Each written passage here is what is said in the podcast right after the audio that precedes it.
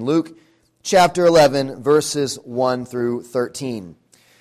Now Jesus was praying in a certain place, and when he had when he finished, one of his disciples said to him, "Lord, teach us to pray, as John taught his disciples." And he said to them, "When you pray, say, Father, hallowed be your name. Your kingdom come. Give us each day our daily bread, and forgive us our sins." For we ourselves forgive everyone who is indebted to us, and lead us not into temptation. And he said to them, Which of you who has a friend will go to him at midnight and say to him, Friend, lend me three loaves, for a friend of mine has arrived on a journey, and I have nothing to set before him. And he will answer from within, Do not bother me. The door is now shut and my children are with me in bed. I cannot get up and give you anything. I tell you, though he will not get up and give him anything because he is a friend, yet because of his impudence, he will rise and give him whatever he needs. And I tell you, ask, and it will be given to you. Seek, and you will find. Knock, and it will be opened to you. For everyone who asks receives and the one who seeks finds, and the one who knocks it will be opened. What father among you, if, he, if his son asks for a fish, will instead of a fish give him a serpent? Or if he asks for an egg, will give him a scorpion? If you then, who are evil, know how to give good gifts to your children, how much more will the Heavenly Father give the Holy Spirit to those who ask him? Grass withers, the flower fades Word of our God stands forever.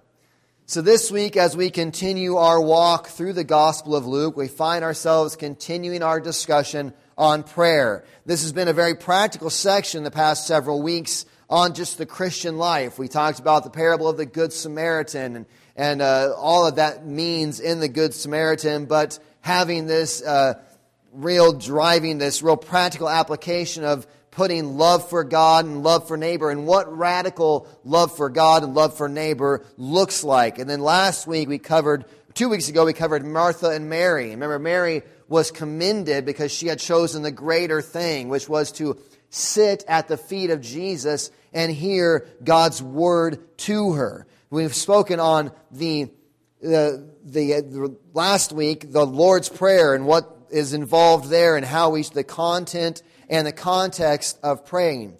So we, we've spoken kind of just on this very practical level what the Christian life looks like. And last week in this section on prayer, we, we end, it's, it's interesting the way Luke does this, right? He emphasizes with Mary the need for us all to sit at the feet of Jesus and hear what he is saying to us.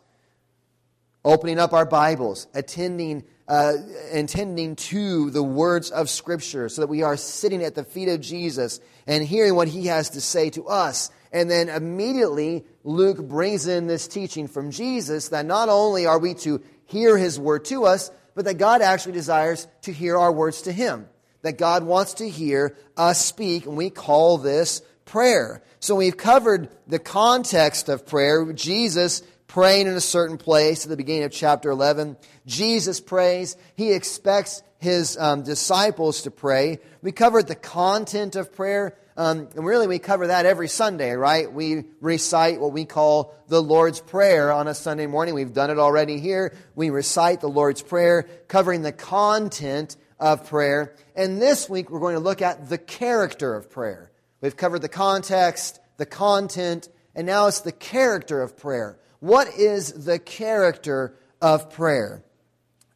Sometimes this, this is kind of, this section here is taken to be um, uh, some sort of a blank check with prayer. If you, if you ask for it, you're going to get it. If you seek it, you're going to receive it. If you knock, it's going to be open to you. And that's, that's a twisting of this passage. What Jesus is getting at is to, is asking the question and driving home, what is our attitude, our inward disposition when it comes to prayer? What is the character of prayer?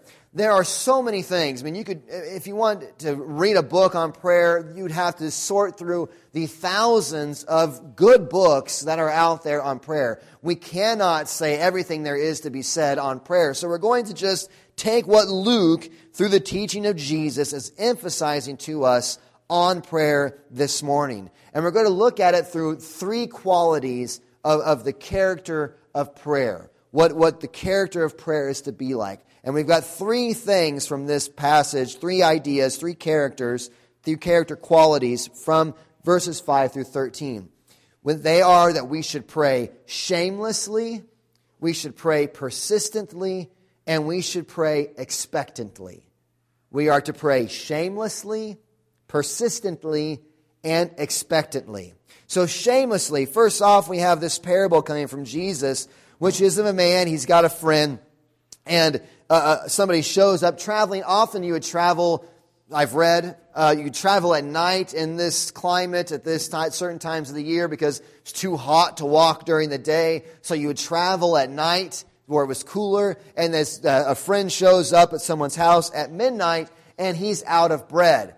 Uh, you know, we don't need to spend a bunch of time on the culture because I think you can get it, but bread wasn't, you know, you didn't store a big loaf of bread in a sack in your cupboard that you'd bought at Hy-Vee part of the daily duties was getting up and baking bread. And when he's saying loaf, he's not saying, you know, three big Wonder Bread sacks of loaves of bread. Loaf would just be a little, a little like, it was kind of the utensil. I read it was interesting that bread would be the utensil and every, you would mop up your food, you'd scoop your food up. It was kind of what you ate with lots of times were these loaves of bread. And this, this traveler comes along and with the high level, the importance of hospitality in this culture, Eh, you need to give this neighbor, this person, this traveler who's come to your house, some loaves of bread, but he has none. And so, what does the, the guy who's received the friend do? Well, he returns the favor and he goes to another friend to bother him at midnight. It's like, I get bothered at midnight. Guess what? I'm going to bother my friends at midnight. And he shamelessly goes to this man's house this neighbor speaks to him through the walls or through the doors or open window or whatever it was in this time and hey i got a neighbor i need three loaves of bread the uh, the guy receiving the request is like hey don't go away man it's midnight first of all i think it's really important that he called out friend if you're going to call on someone at midnight, you might start with, remember, friend, we're friends. He, he's trying to lighten the mood here. Friend, uh, I need, it's, I know it's midnight, but I need some bread. The neighbor protests. He and his children are shut up. They're in bed. They would likely just sleep in one large room with animals out in the front in the courtyard, and they'd be sleeping somewhere uh, in a, in a big bed all together on a mat. And he's saying, everyone's asleep. Don't bother me. Go away you know, I'm, it's not my problem. But Jesus says the man gets, the, the man that has the, the primary man, who has the traveler who visits him, he gets what he wants in verse 8. Why? Because of his impudence. He will rise and give the guy who's requesting the bread whatever he needs. This is why the neighbor gives in, because of the man's impudence, which makes us ask this question What in the world is impudence? Does no one else ask that question? I mean, like, I, I, if you've uh, impudent, what in the world? I like. I don't even know what that word means. Okay, impudence. So then you look it up in the dictionary. What does impudence mean? Impudence is is the character, the quality of someone who is impudent. Isn't that helpful? You're welcome. Impudence is what is, is what someone does who is impudent. Well, the impudent is, is doesn't have lacks um, honor, lacks modesty. They they are shameless. They're not embarrassed about this request. Normally, you'd be embarrassed to go ask your neighbor, I, I didn't make enough bread. I don't have any left over. I got nothing to serve my neighbor. But he's shameless. He doesn't, his need for hospitality, his need to, to meet this traveler's request, meet this traveler's need is so great, he's shameless. He, because of his impudence, because of his, he's just, he's, he's going to lack modesty. There's no decorum to him.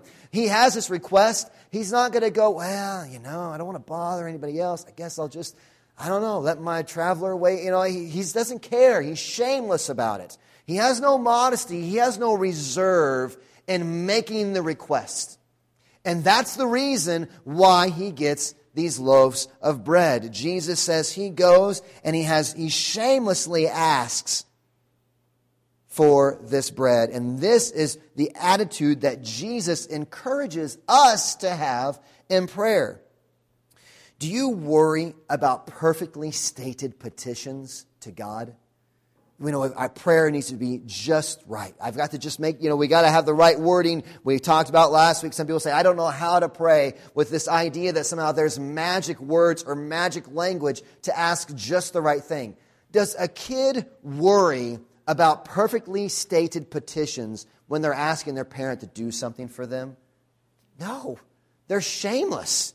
They're, they're, they are shameless when it comes to making requests. Kids are so shameless I can't tell you the embarrassing things that I get asked sometimes from my kids. They have no problem asking me to do all sorts of embarrassing things that I can't mention from up here that any normal person would be too ashamed to even say the words. I'm ashamed. I'm not going to say what they asked me up here in front of all of you. But a kid is shameless, right?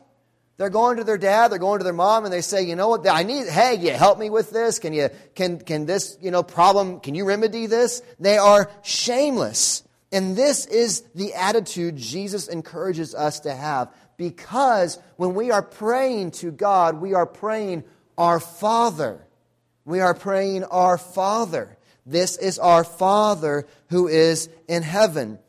Children have, if they have a problem, they shamelessly just ask, just like this man inquires of his neighbor. And that's how Jesus encourages and teaches us to pray. The friend had no concern for how he would appear. Decorum was not anywhere in his mind, but he had a request, and no matter how embarrassing his need may be, he was not going to fail to inquire from the one who could actually help him. Prayer is to be shameless. I have a need, and I can, I can, in my pride, pretend like, you know what, I'll take care of this need. Failure to pray many times is just a matter of pride. You know why you don't pray? You think you've got it under control. You think you can handle this. You think you're the problem solver in your life. And shameless, Jesus is encouraging shameless prayer requires this understanding I've got real need, and I don't need to pretend like I don't.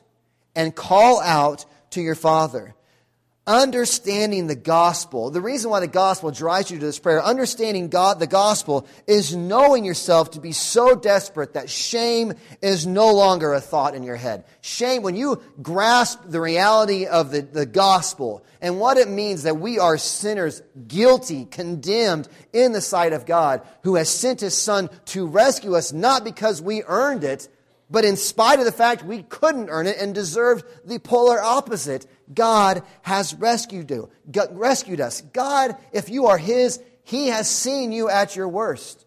You don't hide anything from God. God knows your secret thoughts. The, the you that no one else knows, God knows.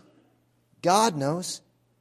And what does he do in response to knowing that sinful side of you that you keep closed off out of church doors, out of sight of people, that sinful self that you know God knows them. And what does God do in response to that? Romans 5 8, we read it the call to worship this morning. God shows his love for us in that while we were still sinners, Christ died for us. God knows your shame. Do we recognize it? Do we recognize it? Are we willing to, in prayer, admit, I am a beggar? I am a beggar before God. God, shamelessly I come and make this request, not because I earn it. I know that I can't me- measure up on my own. I know that I can't achieve this on my own. God, shamelessly help. Help. Ever get to the place where that's the only prayer you can pray? God, help. Shameless. This is what Jesus encourages us to do. The gospel comes to those who forget any idea of shame and just lay it out there. Confessing, this is who I am, these are the problems I've got, and confessing them and trusting in Christ. And having begun like that, should we now forget that when it comes to praying to Christ, praying to God? Shamelessly. We pray shamelessly, we pray persistently. Going on in verse 9. Jesus says, I tell you, ask, it will be given to you. Seek, and you will find. Knock, and it will be open to you. For everyone who asks receives. To the one who seeks finds. And the one who knocks, it will be open. These, that Greek word there, the verbs, the ask, the seek, the knock, they are an ongoing present imperative, which means you could say, eh, whoever asks and keeps on asking Whoever seeks and keeps on seeking. Whoever knocks and keeps on knocking. Jesus is saying those who are asking and asking and asking and seeking and seeking and seeking and knocking and knocking and knocking. This is Jesus describing again what our character in prayer and our attitude in prayer should be. What you care about, you continue in prayer about. What you care about, you continue in prayer about. Again, it's not a blank check, these verses. The content of our prayer has already been discussed in earlier in the Lord's Prayer. We pray chiefly that God's name would be hallowed, that his kingdom would come, that his, from the Matthew 6 version, his will would be done on earth as it is in heaven. And then we pray for our needs, forgiveness of our sins. We pray that, uh, we pray that God would give us our daily needs and that he would not lead us into temptation. This, the attitude we are to have in prayer is not this blank check attitude, but it is shamelessly and it is persistently. God, I need this. God, I need this. Not asking, seeking, knocking, asking, seeking, knocking. Why does God encourage this? If, if we're people that believe in the sovereignty of God, I'm a, I'm a high view of the sovereignty of God kind of guy. I don't think I've hidden that. I, God is in charge of it all. And so, if we have a high view of a sovereign God, that no molecule of this world is outside of the control of God, we have this high view of the sovereignty of God. Isn't God already going to do what he wants to do? I mean, what is, why is Jesus wanting this shameless, persistent, expectant prayer? Isn't God going to just do what he wants to do? If doesn't God already know what's going to happen and what He's going to do here, and just go ahead and do it? Isn't that? And the, the answer to that is yes. He, he does know. He, God declares the ends before the beginnings. He knows He is the Alpha and the Omega, the beginning and the end, and He knows all these things in between. But the reality is this: God not only not only ordains the ends, He also ordains the means. God ordains the ends of things, and He ordains the means through which those ends are accomplished. And one of the means that He has ordained is that His people pray and ask. Is that His people pray and ask. Does God know if He's going to bless the work of this church and bring a revival of joy in the gospel here? Does God know if He's going to do that or not? Yeah, He does.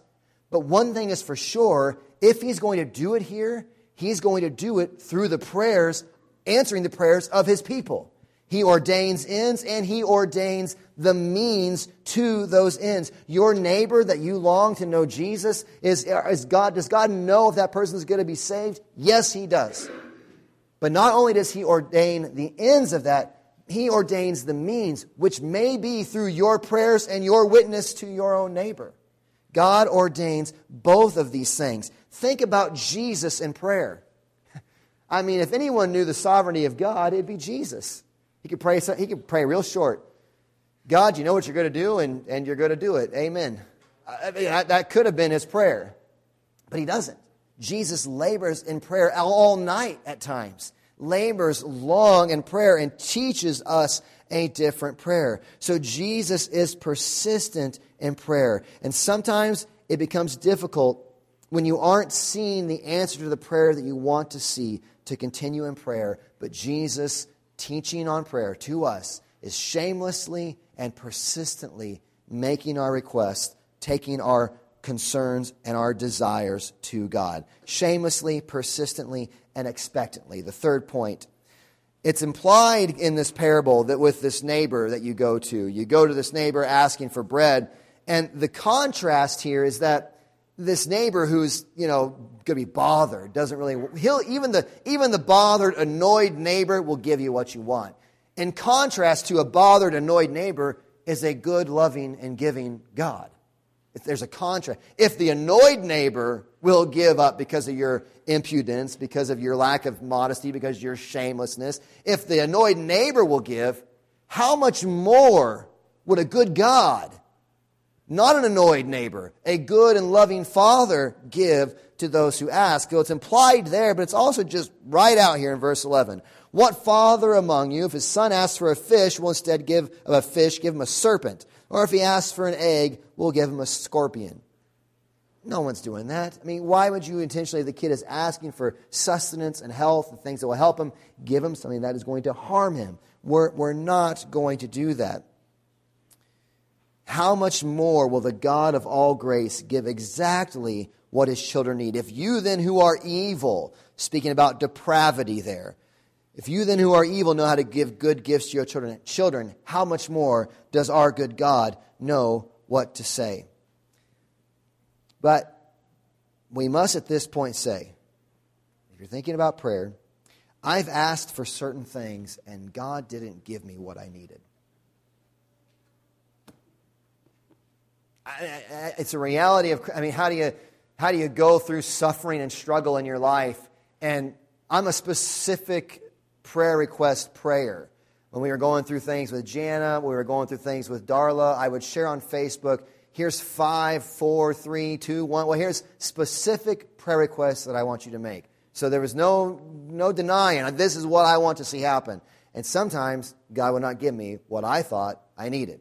What do we do in these moments? I've asked for certain things, and God doesn't give me what I need. And here at this point, we have to admit humbly admit a few things, and mainly it's this we don't know everything. We don't know everything. We may know several things, and we may know what we most want, but we don't have the breadth of knowledge to know exactly what is best. That's why Tim Keller says in his book on prayer that God, when we pray, God will either give us what we ask for or give us what we would have asked for if we knew everything He knows. God will either give us what we ask for or give us what we would have asked for if we knew everything He knows. And a clue to this reality is how Jesus ends this. Luke, the writer on the Holy Spirit, if you you can't read Luke and Acts and not just hear Luke bringing in again the Holy Spirit, the Holy Spirit, the Holy Spirit. But here at the end, how much more will the Heavenly Father give what? The Holy Spirit all of this pressing, all of this, all of this teaching on prayer to be shamelessly, persistently, expectantly asking is expectantly that God, when and you request, when you request of Him, God gives good gifts to His children. And chiefly, what is the good gift He gives? Himself. If you then who are evil know how to give good gifts to your children, how much more will the Heavenly Father give the Holy Spirit to those who ask Him? Get this God is going to answer every request in one incredible and overwhelmingly overwhelming way for all of his children by giving more of himself. By giving himself. Is there any greater answer to a prayer than that? No. And that's why if if I have to go visit you in the hospital sometime or visit a loved one of yours, they're on their deathbed, I've been there this week. What I will pray for, I will pray for your healing. Absolutely glad to do it. We'll beg God for miraculous things to happen in your life. We'll ask for it. But I will ask for one thing above it all that you know Christ, that you're drawn near to Him that your love and knowledge and joy in Jesus far exceed any far out far outdo far exceed anything any storm that would come into your life.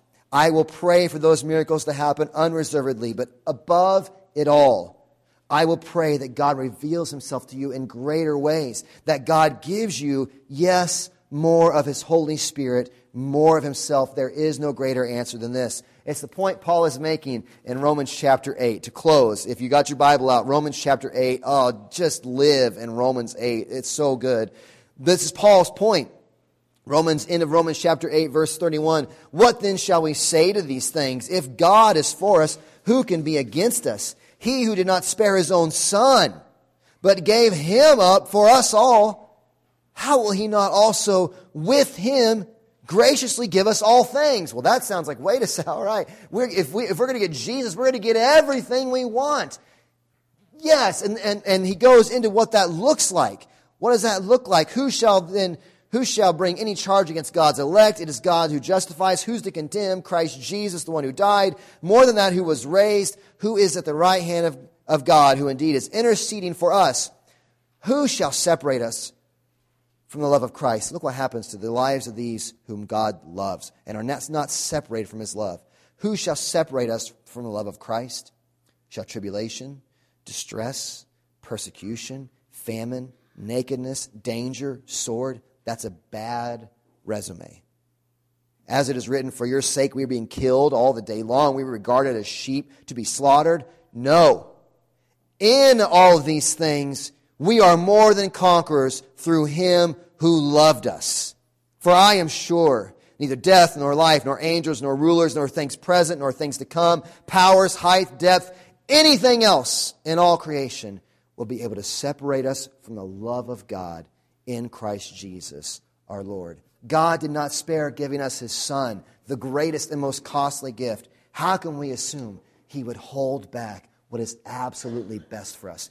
Praying shamelessly, praying persistently, praying expectantly. God has given his Son to rescue you, to redeem you from your sins. If God has given his Son, how would he not give you exactly what you need? No one can take from us the justification God has given those in Christ because it is God who has given it. Therefore, none of the awful things, and make no mistake, they are awful things that come to us in life at times. No awful thing that comes our way can separate us from the love of God and His will to do His children good by giving them Himself. Is Christ our treasure? Christ is the answer. And we pray for tons of things. I'm not trying to diminish praying for our daily bread, praying for daily needs. But this great response, the Father gives and is glad to give Himself the most precious and priceless gift that He has to give. Even if all heaven and earth will try to take us from Him, every force will fail to remove us from the Father because it is the Father who, through the work of Christ, has brought us to himself, loving us in Christ and giving us the most precious and priceless gift of all himself. So, how is our praying? How is your understanding and joy in this gospel? Prayer is a Christ bought gift given to those adopted as God's very own children. Therefore, in the joy of that reality, we pray shamelessly, persistently, expectantly. God gives his Son. How will he not graciously give us all things? And chief among them all, how will he not, even in the midst of suffering and trial, give us himself? We pray his name to be hallowed, his will to be done, our daily needs to be met, our sins to be forgiven, ourselves to be strengthened. We pray it shamelessly, we pray it persistently, we pray it expectantly, knowing that the God who freely gave his Son will not deny us what is absolutely best. Every good thing, and always the absolute best thing, himself. Let's pray. Father, heighten our joy in you, not through tricks, not through magic, not through lies, from the truth of who you are. Give us eyes for the gospel. Give us eyes for the incredible news of a God who rescued sinners and who rescued a sinner like me. That I would come to you as my Father, shamelessly, persistently, expectingly, knowing that as a loving Father, you will give me exactly what I need, and most of all, what I need is more of you. We thank you, God. I pray these things in Jesus' name. Amen.